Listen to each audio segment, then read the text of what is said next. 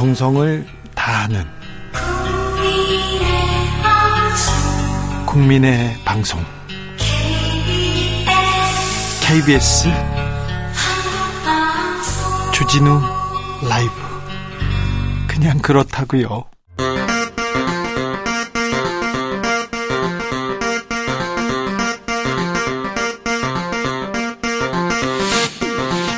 주진우 라이브.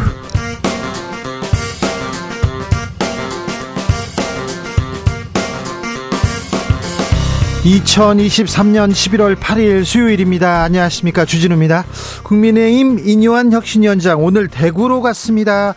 홍준표 대구시장과 마주 앉아서 도와달라 손 내밀었는데요. 홍준표 시장, 대통령 믿고 설치는 듣보잡들 때문에 당이 엑스판이다 이렇게 얘기하면서, 박사님이 고생하시는데 통할까요? 라면서 아, 면전에서 거절했습니다. 국민의힘 혁신의 길, 갈 길 멀어 보이는데요. 김성태 전 의원과 짚어보겠습니다.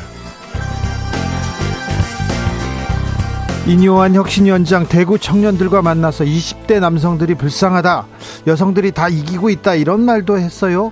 이준석 전 대표 여성표를 의식한 단순 처방이라면서 폄하했는데요. 청년들은 어떻게 보고 있을까요? 공동혁신구역에서 살펴봅니다.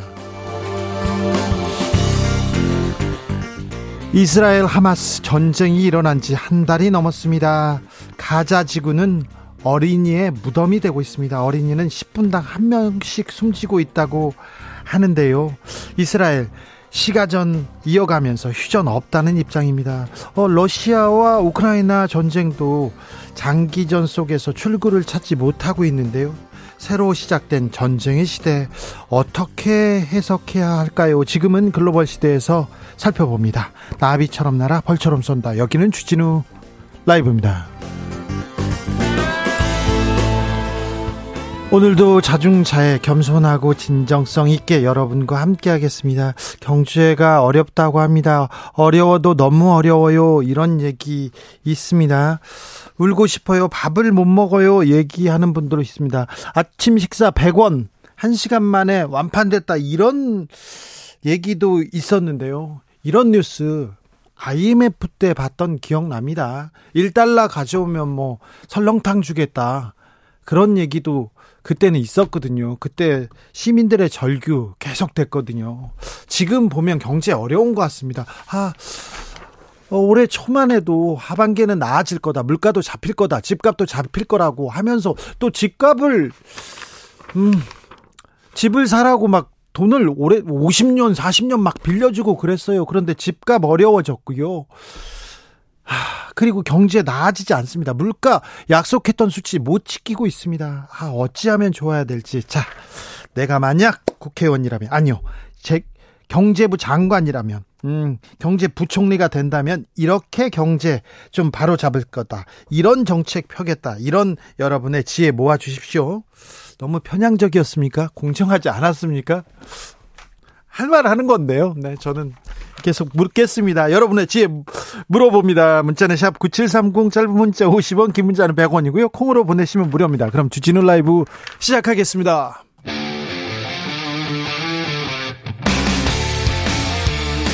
탐사보도 외길 인생 이십년. 주 기자가 제일 싫어하는 것은?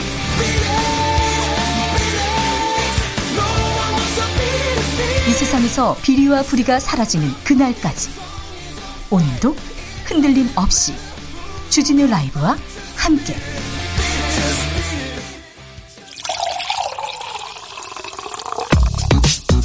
진짜 중요한 뉴스만 쭉 뽑아냈습니다. 쥬스 정상근 기자, 어서 오세요. 안녕하십니까.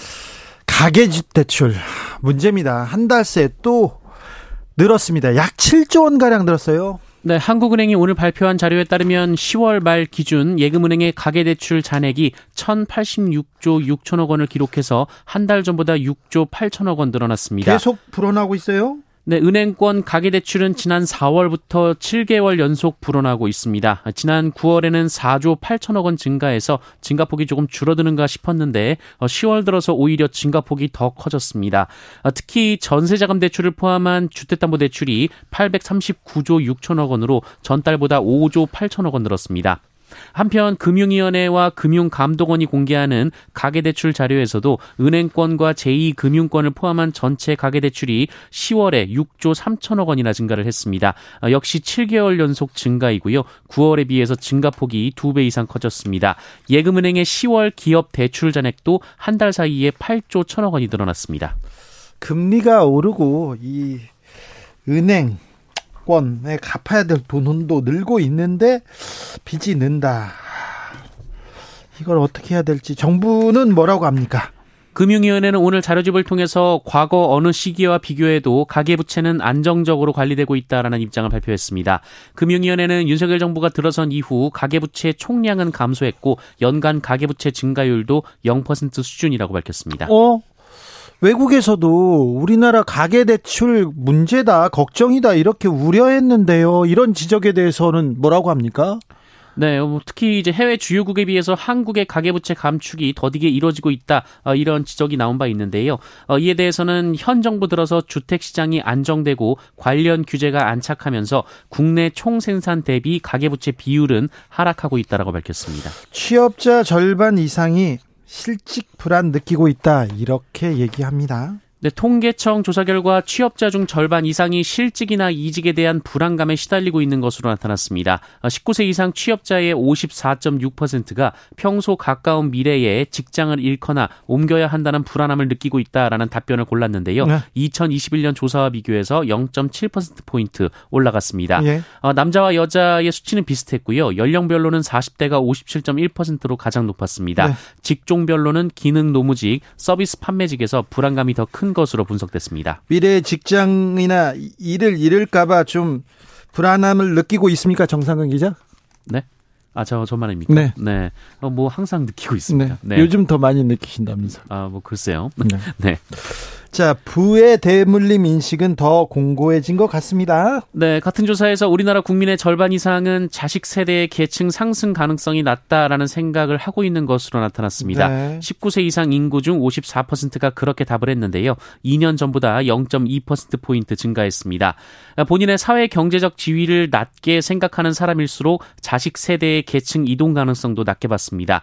자신의 사회 경제적 지위가 상층이라고 생각하는 사람은 계층 이동 가능성 이 높다고 응답한 사람이 조금 더 많았습니다. 개천에서 용 안 나온다 이런 얘기가 나온지는 좀 꽤 됐는데요.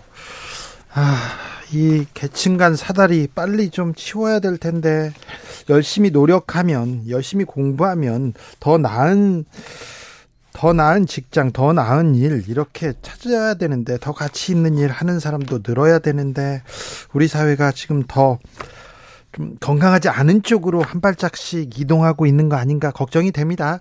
윤석열 대통령은 해외 순방에 나섭니다. 윤석열 대통령은 오는 십오일에서 십팔일 미국 샌프란시스코에서 열리는 아시아태평양 경제협력체 정상회의에 참석합니다. 어, 이어 이십일에서 이십삼일 영국을 국빈 방문하고요. 이십삼일에서 이십사일에는 프랑스 파리를 방문해서 부산 국제박람회 엑스포 유치전을 펼칠 예정이라고 합니다. 이 다음 달에는 십이일에서 십삼일 네덜란드를 국빈 방문합니다. 어, 이번 달에 미국하고 영국하고 프랑스. 네. 그리고 다음 달에 네덜란드를 갑니다. 다시 가시는군요. 윤석열 대통령 신임 대법원장 후보자의 조희대 전 대법관 지명했습니다. 윤석열 대통령이 앞서 대법원장 후보자로 지명한 이균용 후보자가 인사청문회를 통해 낙마한 지 삼십삼일여 만에 윤석열 대통령은 차기 대법원장 후보자로 조희대 전 대법관을 지명했습니다. 김대기 비서실장은 조희대 지명자는 지난 이십칠년간 전국 각지 법원에서 판사로 재직하다가 이천십사년부터 이천이십년까지 대법관으로 봉직했다라면서 법과 원칙이 바로선 합리적이고 공정한 판단력을 보여왔다라고 밝혔습니다. 또한 사회적 약자와 소수자의 권리 보호에도 앞장 왔다라면서 사법 신뢰를 신속히 회복할 수 있는 적임자라고 밝혔습니다. 경북과 서울 법대를 나오셨고요. 보수 성향의 법관으로 이렇게 평가받고 있습니다. 그런데 조 후보자 나이 이야기가 나옵니다. 네, 조희대 후보자가 천구백오십칠년생인데요. 이 대법원장의 정년이 칠십 세이기 때문에 어, 규정상 임기 육 년을 다 채울 수가 없는 상황입니다. 어, 이에 대통령실은 조희대 후보자가 국회에서 문제없이 통과될 수 있다는 부분이 고려됐다라면서 한 사 년 정도 할 수 있는데 과거에도 임기를 다 안 채운 분들이 세 분 정도 있다라고 밝혔습니다. 자, 대법원장 후보자는 국회 임명 동의를 받아야 됩니다. 그러니까 민주당의 찬성을 얻어야 되는데 받을 수 있을까요? 그때 또 정국이 어떻게 변화할지, 어떻게 대치하고 있는지가 또 변수입니다. 자, 아, 저희가 자세히 살펴보겠습니다. 김대기 비서실, 비서실장 재산 신고 누락됐어요? 네, 어제 국회 운영위원회 과정에서 김대기 대통령실 비서실장이 재산 신고를 이십팔억 원을 누락한 사실이 드러나서 논란이 됐습니다. 잠시만요. 얼마를 누락했다고요? 네, 이십팔억 원이 누락이 됐다라고 합니다. 어, 주철현 민주당 의원은 지난해 팔월 공개된 김대기 실장의 재산이 사십팔억 원인데 네. 올해 삼월 공개된 재산이 칠십삼억 원이라며 이십팔억 원에 달하는 발행어음이 새로 신고됐다라고 지적했습니다. 어, 이에 김대기 실장은 재산 누락을 시인했는데요. 어, 직원의 실수라고 답했습니다. 아니, 재산을 이렇게 공개하고 신고하는데 재산이 얼마로 신고됐다 뻔히 나오고 기사에 나오는데 왜 직원 실수라고 하시는지, 그리고 이십팔억 원을 실수할 수 있는 액수라고 생각하시는지 일반인들 국민 눈높이에서는 지금 상상하기 힘든 일인데요. 어, 조금 이해하기 어렵습니다. 네, 어, 특히 공직자윤리위원회는 재산신고 누락액수가 오천만 원이 넘으면 중대한 과실로 보고 있고 네. 이 중대과실로 누락액수가 삼억 원을 넘는 경우 해임을 포함한 징계와 과태료를 부과할 수 있다라는 이 주철현 의원의 의견이 있었습니다. 어, 이에 따라 주철현 의원은 어, 김대기 실장이 공직자윤리위원회로부터 누락신고 통보를 받았냐라고 물어봤는데요. 어, 이에 김대기 실장은 그냥 받았다라는 답을 했습니다. 어, 이에 주철현 의원이 그렇게만 말하지 말라라고 하자 개인 정보라면서 이 처분 여부와 이 처분 내역에 대한 답변은 거부했습니다. 대통령 실장이 지금 자기 재산을 이렇게 누락했는데 누락했다고 지금 지적받았는데 개인 정보라고 답변 거부한다고요? 네, 오늘 홍익표 민주당 원내대표는 대통령실은 소속 공무원에 대한 일체의 징계 처분이 없다고 했고 인사혁신처장은 재산 신고 누락에 대해 처분 사실이 있다고 했다라면서 누군가는 거짓말하고 있다라고 주장했습니다. 신원식 국방부 장관 국회에서요 회의 중인데 주식 거래를 했다는 의혹이 있습니다.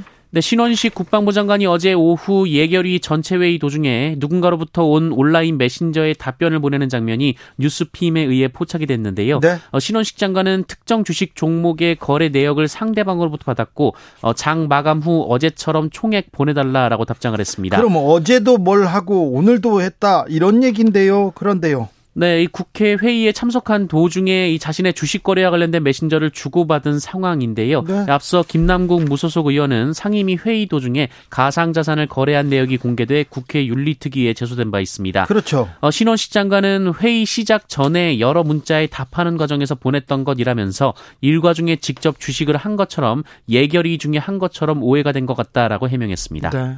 상임위에서 참 바쁘실 텐데. 바쁘실 텐데 한 야당 의원이 다방면으로 바쁘시네요 이렇게 얘기했는데 참 바쁘십니다. 나라를 지켜야 되는데 옛날 국방부에서는 정치 댓글 공작하고 막 댓글 달고 있었는데 걱정이었어요. 근데 해병대에서 사고가 나도 제대로 처리도 안 하더니 아니 뭐 전문성은 믿어야 된다고 능력은 믿어달라고 했는데 주식 아니 국방부 장관이 주식 투자 능력을 막 보여주시려고 하면 어떻게 됩니까? 뭘 믿으라고 하는 건지. 정진석 국민의힘 의원 윤핵관입니다. 윤핵관으로 불리는 정진석 의원 인사청탁 논란 휩싸였어요. 네, 정진석 국민의힘 의원이 의원총회 도중 어, 한 지역구 인사로부터 받은 메시지를 읽다가 이 모습이 한겨레 카메라에 잡혔습니다. 이 정진석 의원에게 메시지를 보낸 사람은 이 정진석 의원의 공주고등학교 후배로 추정되는데요. 어, 이 사람이 정진석 의원에게 공주고 오십오기 후배가 사장으로 승진하고 싶어한다라면서 여기에 용산 실장의 입김이 세다는데 도와주실 수 있냐라고 부탁을 했습니다. 네. 어, 또한 이 사람은 정진석 의원에게 사장 승진을 청탁했다는 후배의 학력과 이 경력 등이 담긴 이력서를 첨부했다고 하는데요. 네. 어, 사장이 되고 싶다는 곳은 공무원 연금관리공단 산하의 상록골프앤리조트를 가리키는 것으로 알려졌습니다. 이거 인사청탁 맞네요. 인사청탁인데 네, 정진석 의원은 카톡이 와서 읽었을 뿐이고 답변도 하지 않았다라면서 숱한 지역구 민원 중 하나일 뿐이라고 말했습니다. 네, 그렇게 대답했군요. 네. 인요한 혁신위원장 홍준표 대구시장을 만났습니다. 네, 인요한 혁신위원장이 오늘 대구를 방문해 홍준표 대구시장과 면담했습니다. 이 자리에서 인요한 위원장은 도와달라라고 당부했는데요. 홍준표 대구시장이 거침없는 발언을 쏟아냈습니다. 네. 홍준표 시장은 윤석열 정부 들어 듣보잡들이 너무 설친다라면서 대통령을 믿고 초선이나 원외들이 나서서 중진들 군기를 잡고 설친다라고 주장했습니다. 그러면서 그 사람들이 설치는 바람에 당 위계질서가 깨지고 개판이 됐다라면서 회복하기 어려울 것이라고 말했습니다. 홍준표 시장은 특히 이준석 전 대표 표에 대해 그런 식으로 모욕을 줬는데 돌아오면 배알도 없는 사람이라며 비례대표 정당만 창당해도 십 석 가까이 차지할 수 있다라고 말했습니다. 네. 또한 홍준표 시장은 도와달라라는 인요한 위원장에게 듣보잡들 때문에 싫다라면서 내년에 이들이 자동으로 정리되면 새로 시작하면 될 일이라고 말했습니다. 네. 도와주기 싫대요. 듣보잡 때문에 그렇답니다. 듣보잡 이런 단어는 안 써야 되는데 참... 네. 저희는 안 쓰도록 노력하겠습니다. 듣도 보도 못한 그런 분들 이렇게 갈까요? 아, 민주당 소식이 없어요. 혁신이, 혁신이 소식 막 많은데요. 아, 민주당 총선 인재 영입 이재명 대표와 직접 나서기로 했습니다. 민주당은 오늘 이재명 대표가 인재위원장을 직접 맡아 내년 총선을 대비한 인재 발굴과 영입 업무를 챙기기로 했다라고 밝혔습니다. 네. 민주당은 인재위원회 보안을 유지하겠다며 위원을 따로 두지 않기로 했다라고도 밝혔습니다. 네. 과학인재, 뭐 미래, 과학기술, 경제에 관련된 인재를 최우선으로 모시겠다 이런 얘기도 했습니다. 방송, 방송통신심의위원회 서울시에 뉴스타파가 사회 혼란 정보를 유포했다 이런 통보를 했다고요?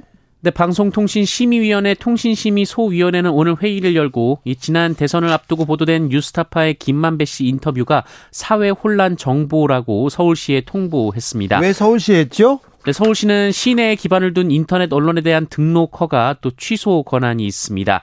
다만 방심위는 서울시의 법 위반 검토를 요청하면서도 스스로 시정 요구 결정은 하지 못했습니다. 여당 추천위원들은 뉴스타파 인터뷰가 시정 요구 기준에는 부합하지만 해당 기사를 차단 혹은 삭제하는 것은 실익이 없다라고 봤습니다. 실익을 떠나서 방송통신 심의하는 데입니다. 이 인터넷 매체를 방송사, 통신사라고 볼 수 있을까요? 현행법 상 규제가 안 된다 이런 얘기도 계속 나옵니다. 이거 위법한 거 아니냐 이런 논란도 있는데 아, 이 얘기를 좀 자세히 하고 싶은데 네. 저희가 할 수 있을지 모르겠습니다만 뭐 좀 시간을 내보려고 노력하고 있습니다.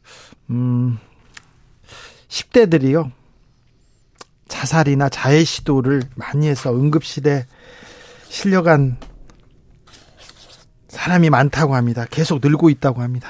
네, 질병관리청 통계에 따르면 스스로 신체를 다치게 하거나 세상을 등지려다가 응급실에 실려온 사람이 지난 십 년 사이에 일 점 팔 배 증가했고 특히 십 대 청소년은 같은 기간 세 배 증가했다라는 발표가 있었습니다. 어, 전체 자살 자해 시도자의 수는 이천십이 년 오천삼백칠십오 명이었으나 지난해 구천팔백십삼 명까지 올라갔습니다. 네. 이 중에 십 대는 육백십오 명에서 천칠백팔십육 명으로 이 점 구 배, 이십 대는 천사십일 명에서 이천칠백사십사 명으로 이 점 육 배 늘어났습니다. 네. 전체 자해 자살 시도자 중 십 대와 이십 대가 차지하는 비율도 이천이십, 이천십이 년 삼십 점 팔 퍼센트에서 지난해 사십육 점 이 퍼센트까지 올라갔습니다. 우리 사회가 건강하다, 어, 좀 좋아진다, 전진한다, 진보한다, 뭐 이런 쪽에 좀 이렇게 기사를 좀 많이 좀 발굴하고 싶은데 그런 기사가 안 보였네요. 오늘도 네.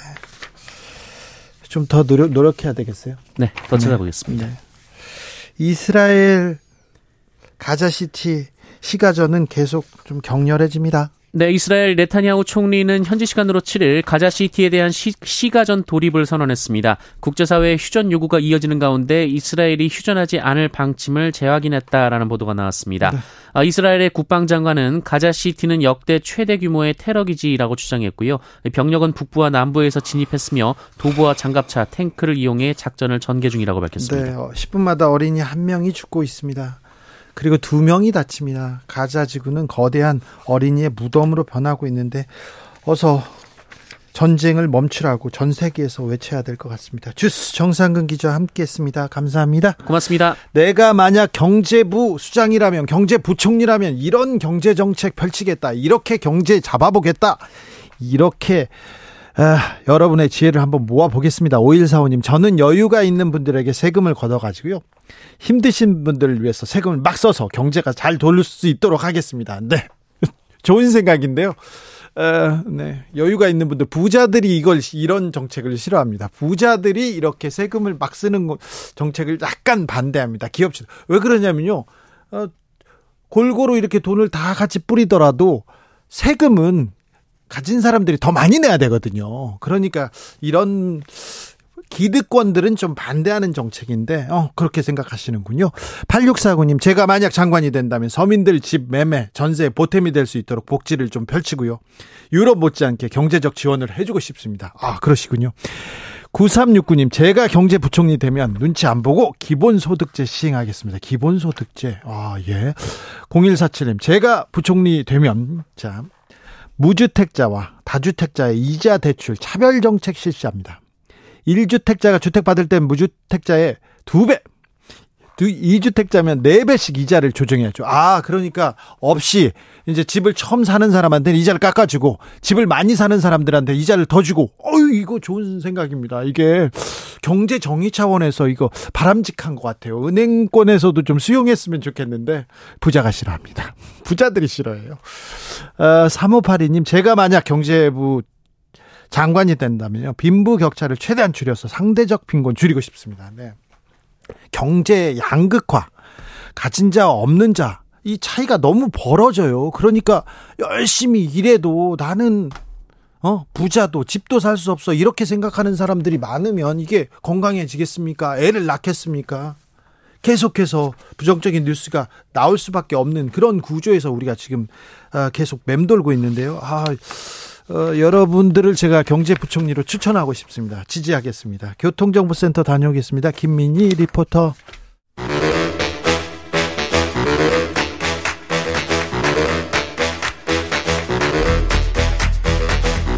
이것이 혁신이다. 여야를 내려놓고 관습을 떼버리고 혁신을 외쳐봅시다. 다시 만난 정치 공동혁신구역. 수요일 주진우 라이브는 정쟁 비무장지대로 변신합니다. 주진우 라이브가 지정했습니다. 여야 혁신위원장 세 분 모셨습니다. 먼저 김용태. 네, 김용태입니다. 류호정. 네, 정의당 류호정입니다. 용혜인. 네, 기본소득당 용혜인입니다. 잘 지내십니까? 네, 오늘이 입동이더라고요. 네. 어... 춥습니까? 춥고, 날씨도 네. 차가워지고, 네. 마음도. 마음도 춥고. 네. 저는 괜찮습니다. 저 걱정하지 마시고. 와서 괜찮냐고 물어보는데 전 괜찮아요.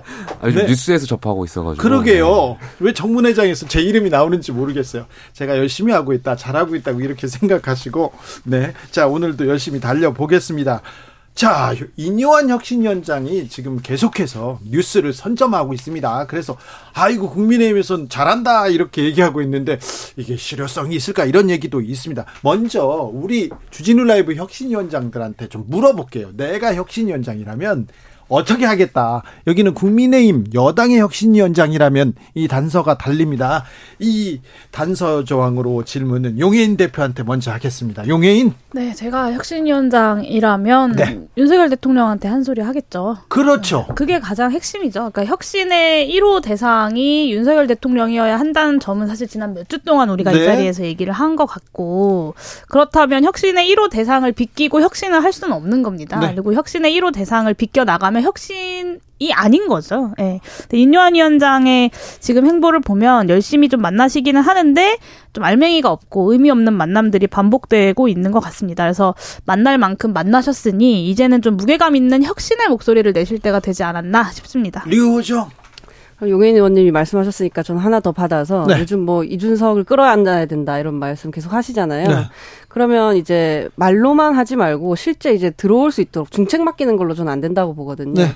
뭐 너무했던 것에 대한, 내쫓았던 것에 대한 뭐 사과와 반성. 근데 그게 절, 될 리가 없으니까 최소한 당시에 험한 말 했던 의원들에 대한 뭐 징계, 질책 뭐 이런 것들 정도는 해야 그 메시지가 진정성 있지 않을까 싶습니다. 네. 그리고요, 이준석만 끌어안으려고 하지 말고 국민도 좀 끌어안았으면 그리고 좀 다른 사람들의 목소리도 좀 들었으면 자꾸 이분은 끌어안으시려고 하세요. 자, 김형태? 뭐 야당에서 여당이었으면 네. 하니까 좀 말씀들을 되게 편하게 하시는 것 같아요. 네. 저는 아무래도 자당이다 보니까 좀 어려운데 어쨌든 우리 국민과 당원분들이 원하시는 것은 수직적인 당정관계를 개선하라는 것일 것이고, 그렇다면 현실적으로 저는 내년 총선에서 오픈 프라이머리를 선언할 것 같아요. 그래요? 그러니까 결과적으로 우리가 역사적으로 봤을 때 청와대에서 공천 개입이 문제가 되어 왔었던 것이고, 내년 총선에서도 결과적으로 이 수직적인 당정관계가 개선되지 않으면 대통령실에서 혹은 자칫 공천에 개입하지 않을까에 대한 우려가 당원들 사이에서 굉장히 많고 네. 이것을 원천적으로 배제하는 것은 결국에는 오픈 프라이머리다. 그래서 그 지역의 당원과 혹은 국민이 아 그렇죠. 오픈 프라이머리 이제 백 퍼센트니까 국민 대상이겠죠. 네. 그 지역의 국민, 유권자가 원하시는 분들이 원하는 후보가 뽑혀서 우리 당을 음. 공천받는 시스템이 자리 잡게 된다면 전 자연스럽게 수직적인 그런 당정 관계도 개선될 수 있다라고 생각합니다. 네. 저 홍준표 대구시장이 대통령 믿고 설치는 듣보잡들 당을 지배한다 이런 얘기를 했던데, 그래서 박사님이 고생하시는데 잘 안 될 것이다 이렇게 인요한 위원장 앞에서 얘기를 했어요. 어떻게 들으셨어요? 맞는 말씀 하셨어요. 저는 뭐 듣보잡이라고 하는 표현에 있어서 뭐 그 표현에 동의하진 않지만 어쨌든 지금 당내에 굉장히 많은 갈등이 있었고 전 대표를 향한 어떤 윤리위의 징계, 부당함, 민주주의를 위배하는 그런 질서에 대한 어떤 그런 것들이 있었는데, 사실 그런 대통령 권력의 기생에서 대통령 호가호위하는 그런 세력들이 막 여기에 대해서 정말 갈라치기하고 원칙도 없이 그냥 권력에 계속 줄만 서왔던 것 아니겠습니까? 여기에 대해서 우리 당의 고문으로서 또 대선 후보였던 홍준표 시장께서 했던 말씀은 저는 혁신위원장 그리고 우리 당 당원들이 좀 귀담아 들을 필요가 있는 말씀이었다고 생각합니다. 거기서도 이제 내년 홍준표 시장님도 아마 뭐 알고 계실지는 모르겠지만 내년 총선 승리를 위해서 해야 하는 일은 모든 평론가들 입을 모아서 뭐 유승민, 이준석 끌어안기라고 하잖아요. 근데 이런 거 없이 통합이 안 될 텐데 오늘 그런 취지로 말씀을 좀 하신 것 같았어요. 근데 과연 혁신위가 이 말을 들을까요? 용인? 네, 홍준표 시장님 그렇게 혁신이 비판하시다가 또 인요한 위원장 오니까 따뜻하게 맞아주시는 것을 보면서 네, 여러 가지 생각들이 들었습니다. 그 어, 일단 그 마 저는 이제 그 만남에 대해서 평하다기보다는 인요한 위원장의 행보에 대해서 이야기할 수밖에 없는데, 사실 지금으로서 여당의 윤석열과 이준석이 공존할 수 없는 문제가 있는 건 아닙니까? 아, 점점 그 길로 가는 것 같아요. 네, 이준석 대표는 월권하지 않는다라고 이야기한 혁신위원장이 받을 수 없는 것들을 계속해서 요구하고 있고, 혁신위는 리스크 관리를 위해서 만나는 어떤 액션을 하고 있는 상황에서 평행선을 그냥 달리고 있는 것이다라고 보여지고요. 근데 이제 인요한 위원장이 이준석 대표를 상처받은 사람이라고 부르면서 심지어는 이제 부모님한테 연락을 했다 이런 얘기를 했잖아요. 물론 이제 이준석 대표는 연락 온 것도 없다라고 이야기했지만, 저는 이게 어, 상대방을 이제 정치적으로 함께 가야 하는 동료 정치인으로서 존중하는 태도인가라는 생각은 좀 들었어요. 이준석 대표도 이제 나이가 마흔인데 부모님한테 그렇게 연락을 한다는 것 자체가 좀 굉장히 좀 당황스러웠고 어머님이 좀 서운하실 것도 네, 같다 생각돼요. 이준석 대표는 모든 면에서 저랑 맞는 게 없지만 인요한 위원장은 참 너무하다. 이준석 위원장한테 저는 혁신위원회가 그 한 명의 정치인을 존중하려는 태도부터 가져야 대화도 시작될 수 있다고 생각합니다. 자, 그런데 보수 진영에 있는 분들은요, 대선 때 어땠어요? 윤석열 후보하고 이준석 전 대표하고 보기도 싫어하는 것처럼 하고 막 그런데 나중에 후드티 같이 입고, 안 어울렸습니다만 후드티 가지고 막 짠 이렇게 건배하고 그랬습니다. 네, 건배하고 그랬는데 그리고 나서 또 갈등이 있었어요. 갈등이 있었잖아요. 당대표 탄핵하라고 그때 의원총회에서도 하고. 그러니까요. 그리고 또 화해하고. 그러니까 또 화해하고 또, 또 손을 맞잡지 않을까 그런 얘기도 하는 분이 있습니다. 박영진 님이 물어봅니다. 이준석 전 대표 중책보다 노원병에 전략 공천 주면 좋을 것 같습니다. 어떻게 보십니까? 김용태 최고? 뭐 저는 그게 문제의 본질이 아니라고 생각해요. 네? 그러니까 뭐 공천 주고 안 주고 그것도 뭐 중요하겠지만 그보다 중요한 것은 대통령실의 어떤 변화, 실질적인 효과 있는 그런 진정성 있는 변화가 우선돼야 될 거고요. 계속해서 말씀드리지만 수직적인 당정 관계가 개선되는 것이 본질인 것이지. 네. 뭐 그, 그러, 예, 그렇습니다. 이준석 전 대표 신당 쪽으로 계속해서 발걸음을 옮기는 모양새입니다. 계속해서 신당 얘기가 나오고요. 비명계에서도 합류할 수도 있다. 중간지대에 있는 사람들 제삼지대 다 모여라 이렇게 얘기하는데 하, 이 모임 자, 정의당에서도 좀 잘 쳐다봐야 될 텐데 어떻게 보고 계세요? 저희 이제 정의당에서도 좀 뭐 이렇게 소통하신 분이 계신 것 같더라고요. 그러게요? 저는 저는 아닙니다. 네. 그런데 이제 통합에 저는 제삼지대 세 번째 네 번째 교섭단체가 필요하다고 생각하기 때문에 예. 용기 있게 새로운 정당 창당에 좀 나서라고 말씀을 드리고 싶고 예. 꼭 이렇게 뭐 한 당을 하는 통합의 방식이 아니더라도 연합이나 연대의 방식도 있는 거잖아요. 네. 세 번째 네 번째 그룹이 어, 서로 대화 타협을 통해서 좋은 정치할 수 있다라는 걸 보여드리고 기대감을 네. 높이는 그런 모습도 보여주면 좋지 않을까. 제삼 당에 네. 대해서는 기본소득당도 면밀하게 이렇게 쳐다봐야 될 텐데요. 네. 일단 그 아까 그 주진우 앵커가 이야기한 나중에 화, 화해하는 거 아니냐 이렇게 예. 막 신당 바람 막 넣어놓고 예. 물론 그럴 가능성도 있겠죠. 근데 어, 그렇게 끝나, 이, 이 영화가, 이 드라마가 그렇게 끝나버린다면 이준석 대표의 정치 생명은 저는 그걸로 끝나는 것이라고 생각합니다. 그래서 별로 그렇게 크게 가능성은 없어 보인다는 생각이 들고, 제삼지대 제가 누누이 말씀드리지만 내용 없는 제삼지대는 다음 총선에서 의미 있는 결과를 얻기 힘들 것이다 라는 이야기를 드리고 있습니다. 이준석 대표도 어, 반윤석열 전선의 어떤 선봉장처럼 보이지만 결국에는 내용 없이 어떤 지금의 국민의힘 과의 관계, 뭐 윤석열 대통령과의 관계에서 정치공학적인 계산 속에서만 신당을 창당한다면 그 제삼 세력의 결말은 저는 우리가 한번 목격했다고 생각합니다. 안철수 의원의 제삼지대를 우리가 한번 보지 않았습니까? 그래서 어, 좀 대한민국의 시대에 대한 인식과 그 과제들을 가지고 충분히 제삼지대를 어, 꿈꾸는 사람들이 논의하는 것이 지금은 오히려 필요한 것인데 제삼지대를 이야기하는 그 분들을 보면 여전히 좀 오히려 진영 논리에 갇혀 있는 것이 아닌가라는 생각이 좀 듭니다. 류호정 진영 논리 말씀하셔서 생각이 나는 한 일 분 삼십 초만 얘기해도 되나요? 네. 제삼지대로 만약에 이제 같이 하게 되면 네. 어, 저는 무, 젠더 갈등 같은 좀 첨예한 문제들을 문제 해결을 목적으로 해서 좀 터놓고 이야기할 수 있는 계기로 작용했으면 좋겠어요. 제삼지대를 한다라는 것이. 네. 그래서 지금 사실 젠더 갈등 같은 경우에는 갈등을 조직해서 자기 진영 지지율 올리는 데만 쓰지 않았냐라는 그런 비판이 있고 좀 서로에게 겨누고 있잖아요. 예? 누구도 자유롭지 않다고 보는데 네? 이전 세대의 어떤 이념 논쟁이 우리 세대에서는 이렇게 젠더를 주제로 있을 수 있고 젊은 분들은 젠더 갈등을 되게 심각하게 보고 계시거든요. 네?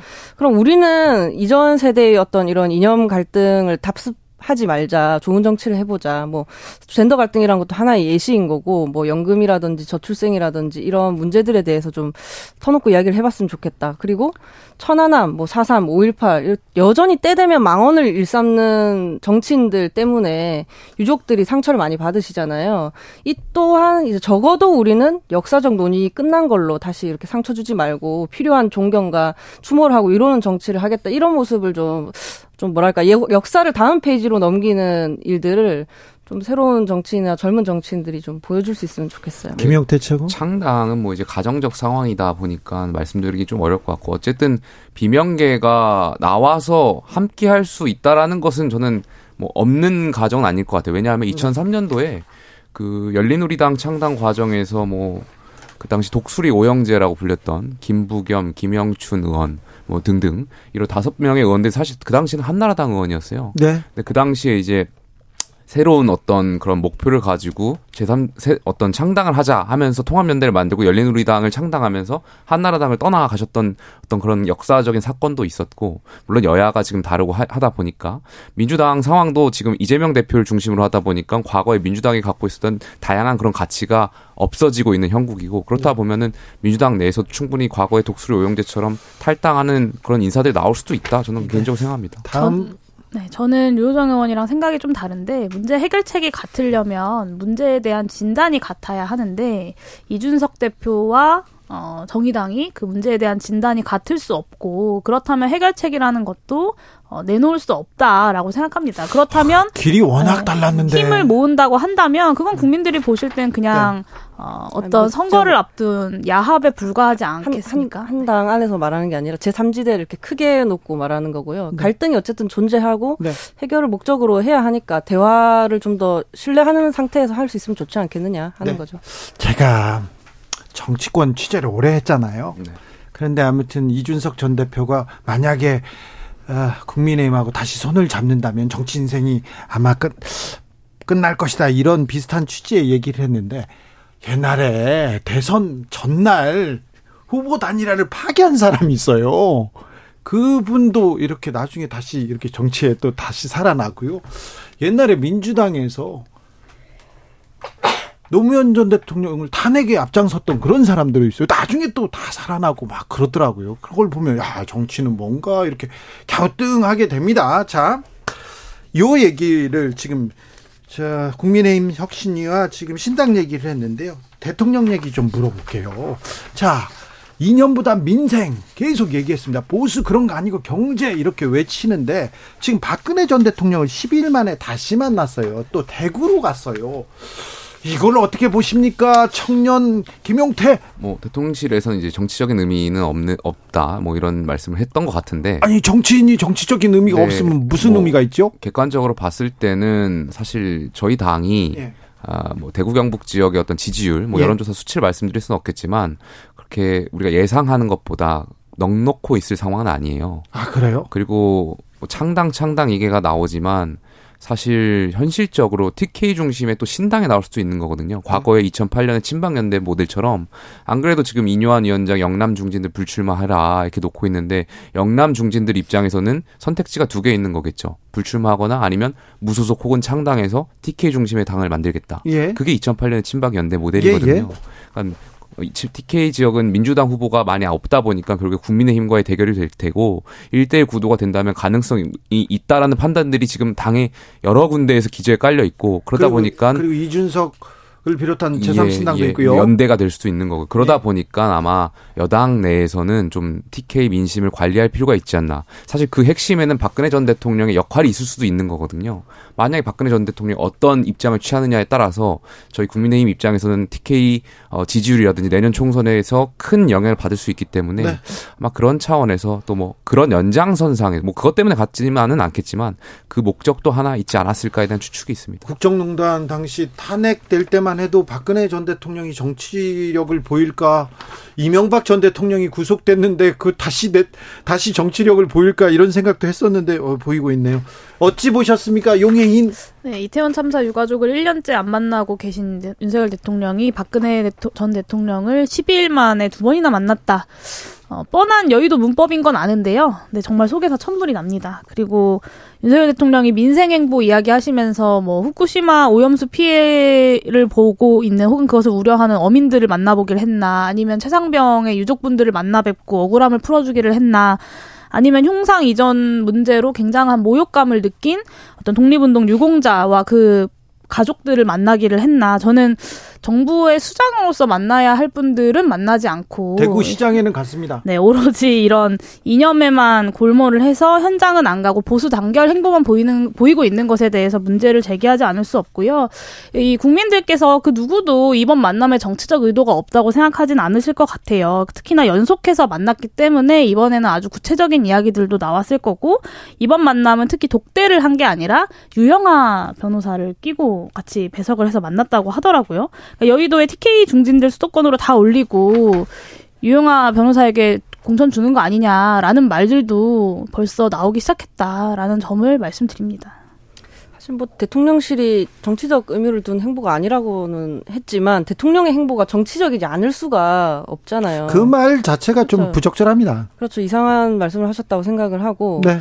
지금 연이은 대구 방문은 뭐 나빠지고 있는 티케이 민심 잡으러 가신 거죠. 대구 경북 대, 에서 이제 대통령과 여당에 관한 부정적 인식이 지금 어느 때보다 좀 높은 상황인 것 같은데, 이런 상황에서 뭐 예를 들어 이준석 신당이 대구의 민심을 얻으면 어떡하지 걱정도 될 거고, 그러면 이십이 대 총선에서 국민의힘은 물론이고 대통령도 위태로워질 텐데 어떡하지 하실 거고, 그 끝에 결국 대구, 대구 박근혜를 박근혜 전 대통령을 찾아갔다고 봅니다.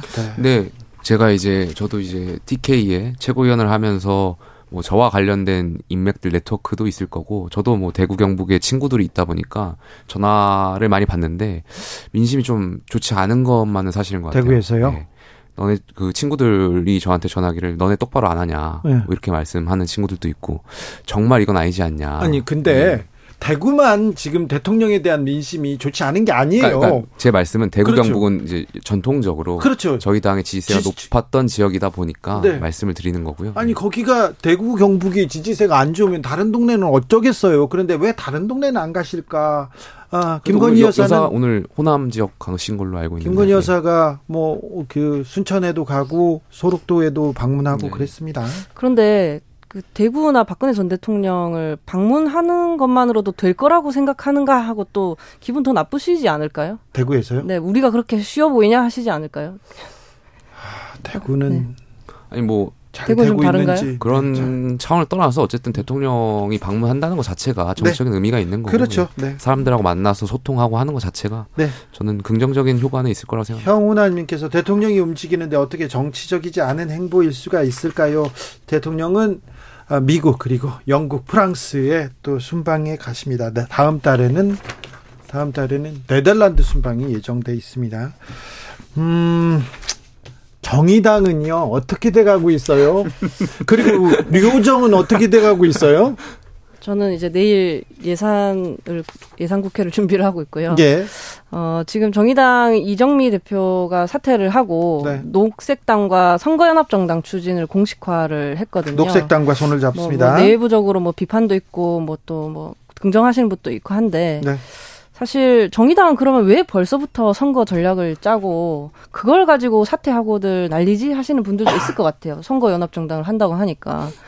근데 사실 처음에는 이렇게 시작한 게 아니라 정의당 재창당을 약속했기 때문에 그걸 실천한 건데, 결과적으로는 녹색당 후보가 우리 당에 와서 비례대표 뭐 당선 뭐 녹색 공천을 받아서 당선한 뒤에 돌아가는 녹색당의 총선 전략이 정의당의 어떤 재창당 전략이라고 등장을 해버렸다.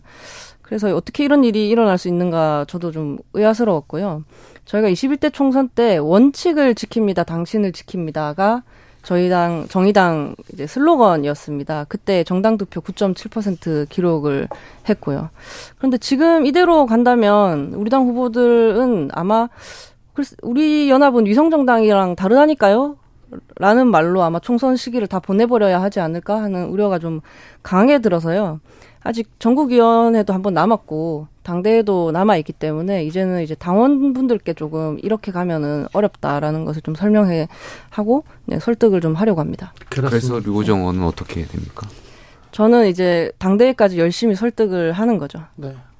아니, 요즘 기사 보니까 류호정 의원 기사도 굉장히 많이 나오더라고요. 알았어요. 류호정 의원한테 왜 관심이 아니 궁금해가지고 너 저만 관심 때문에 됩니다. 용해인 의원도 어떻게 할 건지에 저, 대해서 또 네, 굉장히 많이 나오고 또 저의 또 관심사 용해인 대표. 자, 아니 김영태 최고 맨날 이 자리에서 다 그 국민의힘 문제에 대해서 곤란한 질문 받다가 네, 지금 굉장히 좀 좋은 기분으로 류호정 의원님한테 이런저런 질문하는 것 같은데, 정의당에서 이제 유럽식 선거연합정당 논의를 그 그러니까 유럽식 선거연합정당이라는 단어가 정의당 덕분에 요새 되게 많이 나오고 있어요. 저로서는 굉장히 좀 반가운 일인데 네, 이 유럽의 선거연합이라는 게 그러니까 기존에 있던 정당 에 다른 정 다른 정당 사람이 들어와서 공천받고 다시 돌아가고 이런 게 유럽식 선거연합 정당은 아니거든요. 근데 핵심은 이제 각 정당의 독립성을 보장하면서도 동시에 연합의 제도적인 방안들을 열어두는 게 이제 도, 유럽식 선거연합 정당이죠. 근데 이제 어, 제가 생각했을 때 이 연합 정치가 중요한 이유는 그러니까 단순히 소수 정당들이 더 국회에 많이 들어가기 위해서가 아니라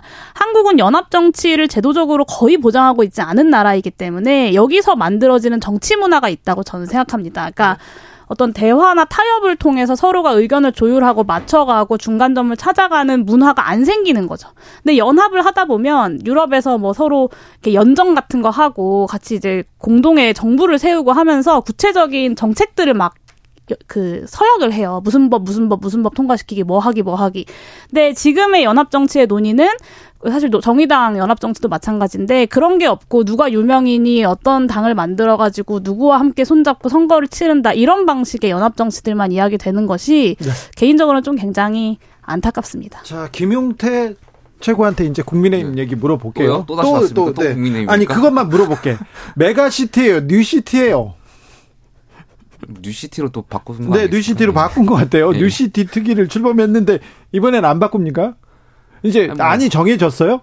국민의... 제가 알기로는 뉴시티로 가는 걸로 알고 있어요. 알겠어요. 예. 근데 국민의힘 광역단체장들이 다 막 반대하고 나섰는데 그, 그것부터 좀 설득하고 나야 되는 거 아니에요? 저는 그 인천시장의 말씀에 어, 굉장히 존중할 필요가 있다고 생각해요. 뭐 일부 의원분들께서는 인천시장이 뭐 자기 정치한다, 지역 정치한다라고 생각하는 이렇게 치부하시는 분들이 계신 것 같은데 인천시장의 말씀에 정말 우리나라 광역 개편에 대한 진정성이 있다고 저는 생각되고요. 예. 그러니까 기준을 명확히 여당이 제시해야죠. 어디까지 예. 서울로 할 것이냐. 예. 시민이 원하면 들어주겠다. 이렇게 나가게 되면 뭐 충청동까지 서울로 할 건 아니잖아요. 네. 그러니까 여기에 대해서 명확하게 그 뉴시티 위원회에서 기준을 좀 제시해 주시고 예. 여기에 대해서 공론화가 됐으면 좋겠습니다. 자, 민주당에서는 이동관 방통위원장에 대한 탄핵 카드를 만지작거리고 있습니다. 아, 의결할 가능성이 높은 것 같은데요. 이 부분은 어떻게 보셨습니까? 용혜인 대표. 네, 일단 이번에 탄핵이 거론되고 있는 이동관 방통위원장은 탄핵 사유가 명확하다고 생각합니다. 그래서 위원장 취임하자마자 방송 장악을 위해서 그 박문진 이사진을 부당 해임하지 않았습니까? 그래서 지금 일단 어, 법원에서 다 제동이 걸려있는 상태인데 그리고 또 가짜뉴스 근절을 명분으로 방통위가 직접 언론 검열 시스템을 운영을 하고 어, 방심위에 직접 지침을 내리는 것 같은 이런 임기 초부터 위법한 행위들을 좀 지속하고 있습니다. 그래서 방통위원장의 이런 위법 월권의 행위들을 야당이 그냥 지켜볼 수만은 없고 탄핵은 불가피하다라는 생각이 들고요. 그리고 어, 이 탄핵이라는 건 공직자의 탄핵 사유와 조건이 갖춰지면 절차에 따라서 국회의 권위로서 탄핵 소추를 할 수 있는 겁니다. 근데 여기에 뭐 한동훈 장관 같은 분이 뭐 탄핵하려면 탄핵하라라는 식의 발언을 하는 건 국회를 상대로 그냥 나는 싸움할 생각밖에 없다라는 라고밖에 해석되지 않고요. 그러니까 장관이 여당의 투사 그리고 정권의 투사는 아니지 않습니까? 좀 경박하지 않은 장관으로서의 모습을 좀 보여주셨으면 좋겠습니다. 저는 민주당이 가만히 있어도 중간은 갈 것 같은데 지금 계속 그 힘을 주체하지 못해가 못하고 탄핵 탄핵 탄핵 거리고 있는 것 같아서 굉장히 안타까워요. 그러니까 탄핵이라는 것이 정치적으로 법률적으로 굉장히 의미가 있는 것인데 지금 민주당은 뭐만 하면 뭐만 하면 계속 탄핵을 들고 나오는 거 아니겠습니까? 탄핵을 탄핵의 요건은 명확합니다. 헌법에. 그 헌법이나 법률에 위반한 중대한 요건이 있을 때가 가능한 것인데 계속해서 정부를 견제하기 위한 수단으로서 탄핵을 이용한다면 글쎄요 저는 국민들께서 여기에 대해서 썩 좋게 생각하지 않을 것 같습니다. 한동훈 장관 같은 경우는 이제 탄핵 카드를 쉽게 쓰긴 어려울 거라 보는데 그래도 네. 인동관 위원장에 대해서는 한번 어, 가능성이 있다라고 저는 생각을 하거든요. 네. 그리고 이제 요즘 특히나 이제 가짜 뉴스에 대해서 국회에서도 많이 언급이 되는데 저는 이 그 언론 관련해서 여당이 내로남불하지 않았으면 좋겠어요. 가짜뉴스로 확인되어서 정정된 기사가 특히 노동 관련해서 또 무수히 많이 있거든요. 그런데 마치 특정 진영만 뭐 가짜뉴스를 생산한다는 듯이 이렇게 몰아붙이고 뭐랄까 이렇게 갈라치는 모습을 좀 많이 줄여나가야 없애야 된다 그렇게 생각을 하고요.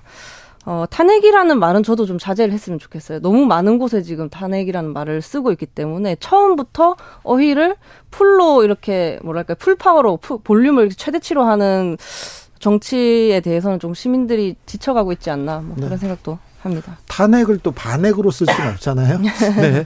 자, 탄핵이라는 가... 민주당 요즘 민주당이 아, 국민의힘 혁신위에 가려서 뉴스가 잘 나오지 않는데요. 지금 민주당은 뭘 준비하고 있답니다. 그런데 어찌 보고 계십니까? 글쎄요. 오늘, 오늘 뭐 인재영입위원장의 이재명 대표 본인이 되신 것 같은데 글쎄요. 뭐 잘 하실 수 있을지는 잘 모르겠어요. 뭐 여러 가지 대내외적 상황 자체가 어려우신 걸로 알고 있고 재판에도 계속 출석하셔야 되는데 인재 영입에 어떤 속도를 내실 수 있을지도 의문이고 이재명 대표 주변에 그 재판을 보니까 썩 매력적인 사람들이 계신 것 같지도 않고, 그래서 잘 하실 수 있을지 모르겠습니다만, 뭐 말씀 중에 기후 위기라든지 이러한 부분에 있어서 당내 인재를 발굴하겠다라는 부분만큼은 좀 긍정적으로 해석하고요. 민주당 내에서도 이제 굉장히 열심히 활동하는 젊은 정치인들 많다 보니까 네. 그분들에게도 공정하고 정의로운 기회가 좀 부여되기를 희망합니다. 용혜인 대표. 네, 저에게 시간이 있을까요? 네. 네. 일단 어. 뭐 이제 각 정당에서 총선기획단들이 운영 기획 구성이 되고 인재영입위원회 같은 것들이 구성이 되고 있는 것 같은데, 뭐 민주당이 어떻게 총선을 치를 것이냐, 국민의힘이 어떤 경선 룰로 뭐 경선을 치를 것이냐, 이것보다는 좀 민생, 이 민생 위기를 어떻게 해결할 것인가, 이것이 사실 총선 기획의 핵심이지 않겠습니까? 그런 내용들을 국민들께 잘 전달할 수 있는 총선 기획이 어, 여당뿐만 아니라 야당에서도 잘 진행되어야 할 것 같고, 단순히 이거 이 이 문제를 어, 그 그냥 어떤 당권파와 비당권파 간의 경쟁 구도로만 보기에는 어, 지금 대한민국이 처한 상황이 굉장히 엄중하다라는 생각이 좀 듭니다. 이제 시간이 별로 없죠. 어, 비명계 찍어내기 저는 이루어질 거라고 보기 때문에 비명계 의원님들 속지 마시고 빨리 결단했으면 좋겠고요. 그 이재명 그리고 이재명 대, 삼지대로 오셔야 되고요. 그리고 이제 이재명 대, 대표님은 분당 갑, 네, 백현동 대장동 있는 분당 갑으로 다시 오셔서 출마하셨으면 좋겠습니다. 저는 그 얘기 좀 하고 싶은데, 삼지대 저는 필요하고 의미 있는 시도라고 생각하지만 삼지대를 위한 삼지대는 필연적으로 실패할 수밖에 없다는 말씀을 계속 드립니다. 민주당의 민주주의가 회복되려면 그 안에서는 안 된다고 생각해요. 찍어내질 겁니다. 그래요? 민주당의 민주주의 회복이 정치의 목적이 될 수는 없으니까요. 김용태, 류호정, 용혜인 세 분 감사합니다. 네, 감사합니다. 감사합니다. 조심히 가세요.